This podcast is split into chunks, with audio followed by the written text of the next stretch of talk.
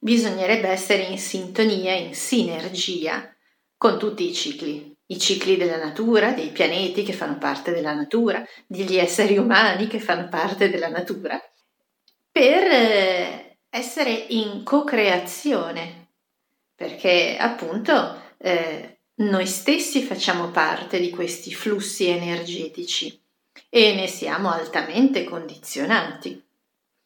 Quindi a cosa serve conoscerli? Um, beh, eh, prima di tutto per sapere che tempo fa, che energie ci sono a disposizione. Ovviamente si contemplano uh, tutti i pianeti visibili che fanno parte appunto della, della nostra natura, dei nostri ingredienti energetici. Infatti, osservando loro, osservando le stelle, noi ci specchiamo e osserviamo noi stessi, la nostra conformazione. Però, insomma, eh, limitiamoci in questo meteo mensile al ciclo lunare, che è il più semplice, ma non il più banale. E forse il più penetrante e coinvolgente, perché tutte le creature viventi sul pianeta, sul pianeta Terra, ubbidiscono alle leggi, al volere della Luna, siamo esseri sublunari, perlomeno a questo livello evolutivo. Quando poi usciremo dal determinismo del destino e anche dal determinismo astrologico, allora saremo liberi di approfittare del meteo e non di esserne soggetti. Ma per il momento dobbiamo osservare ciò che ci circonda, prevederlo proprio per eh, saperci meglio adattare. Eh, un, un sano opportunismo lo chiamava qualcuno, ma eh, direi un uso saggio della conoscenza, perché chi sa non può evitare di sapere e di fare in, cor- in conformità a ciò che sa. Quindi la luna ci muove, muove le acque fuori di noi e dentro di noi condiziona il nostro stato emotivo, mentale, la nostra attenzione, la nostra trasformazione, la nostra percezione e davvero sapere quali elementi sono in gioco nel mese del ciclo lunare è fondamentale per giocarseli bene. E quindi sapere quando ci saranno nubi, piogge, temporali, dove ci sarà da eh, arginare l'acqua e lavorare più alacremente e con quali speranze potremmo riuscirci e come ciascuno di noi può eh, utilizzare i suoi strumenti e eh, dove ciascuno di noi avrà da lavorare di più eh, e con che esiti. Ecco, tutto ciò. Tutto ciò si vede osservando la carta natale di nascita, la carta astrale di nascita del ciclo lunare. Perché la luna nuova e non la luna piena? Perché la carta astrale di nascita e quindi il momento che rappresenta l'evento è la carta della luna nuova. Quando la luna inizia il suo ciclo, luna e sole si incontrano e poi la luna sarà crescente e poi piena e poi decrescente fino a ritornare al Sole e chiudere il suo ciclo. La luna piena è il momento di eh, massimo condizionamento lunare, eh, direi che si potrebbe dire così. La luna piena è illuminare alla sua massima intensità luminosa e quindi alla sua massima ingerenza energetica nei nostri confronti. E infatti lo vediamo e infatti lo soffriamo, siamo, siamo eh, turbolenti al nostro interno perché le nostre acque si sono gonfiate. E tutto è amplificato. Osservate i sogni che a volte sono veramente eh, deformati e le emozioni durante il giorno. Ovviamente le emozioni saranno colorate in un certo modo a seconda di dove si tiene questa luna piena. luna piena in ariete e siamo ben nervosetti, ad esempio, ad esempio.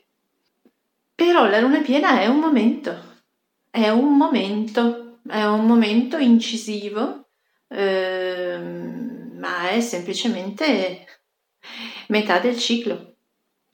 La descrizione del ciclo, quindi di tutto il lavoro che ci sarà da, da fare e le energie da attraversare eh, in quel più o meno mese, è descritto in modo preciso e completo dalla carta di nascita del ciclo stesso, quindi dalla luna nuova.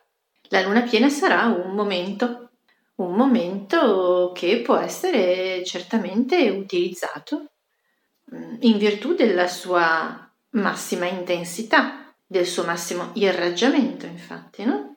E quindi si possono fare riti, preghiere, meditazioni, e è importante essere in sintonia per non sbandare semplicemente perché c'è un, eh, un eccesso di energia.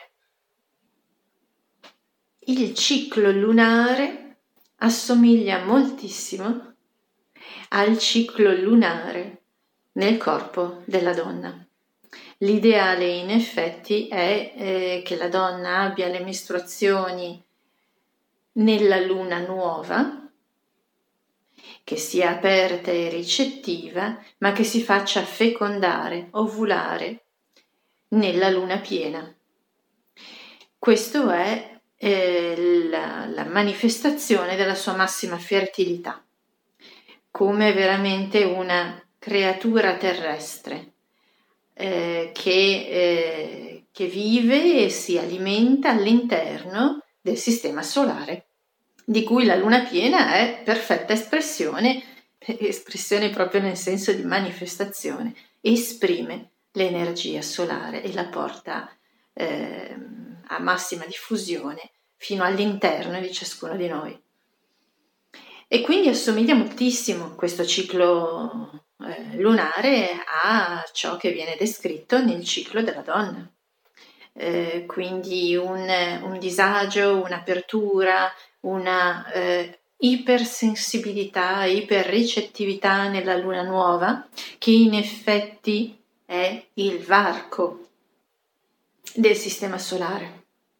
La luna nuova mette in contatto con il buio, con l'infinito, con le stelle. La luna piena mette in contatto con la luce del sole. E quindi è un momento molto, eh, molto critico e cruciale quello della luna nuova. Si assorbe molto di più, non necessariamente luce. Quindi bisogna essere particolarmente in sintonia con la luce interiore. E poi c'è questa crescita, questa vivacità, questa apertura eh, fino alla eh, massima espansione ed, espl- ed esplosione della luna piena, la massima ricezione possibile delle energie lunari che abbagliano. E poi la luna cala e quindi si interiorizza e diventa una forza costruttiva, non più espansiva, ma concretiva.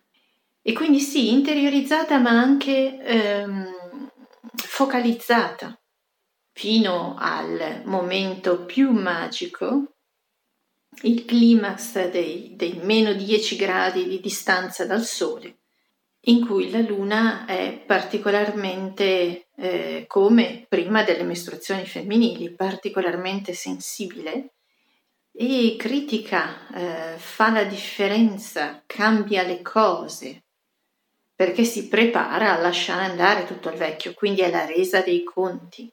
Ed è un momento di particolare anche eh, creatività, di concentrazione e concrezione. E poi, signori e signori, le mestruazioni lavano via tutto. E così la luna nuova. La luna nuova spazzola via il corpo eterico del pianeta e di ognuno di noi. Ciò che c'era fino al giorno prima viene lavato, e rinnovato, potenzialmente rinnovato. Poi se uno è particolarmente eh, fedele alle proprie abitudini, alle proprie convinzioni, ma va benissimo, eh, però ha l'occasione per rimettere tutto in gioco e ripartire da zero. Nuove idee, nuove modalità, nuovi atteggiamenti, nuovi approcci, nuovo sentire, nuova percezione, nuovi sviluppi, nuova sensibilità, nuova predisposizione del corpo eterico.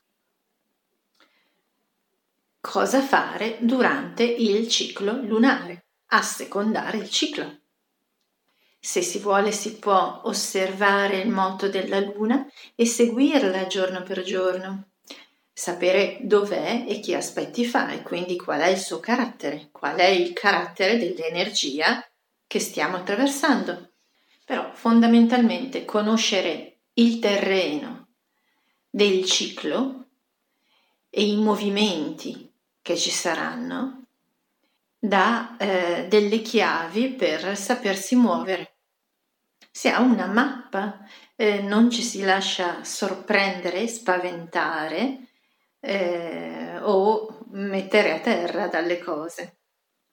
E d'altra parte eh, valorizzare quello che c'è, valorizzare davvero l'occasione, il focus e gli strumenti a disposizione. Questo è quello che abbiamo l'opportunità di fare e ci predisponiamo a fare eh, non appena abbiamo osservato questa carta natale, che è l'impatto del momento e che eh, condiziona il nostro equilibrio energetico, emotivo, mentale ed eterico dalla sua impronta. Arriva e imprime il suo carattere lì dov'è, su di noi, così come siamo.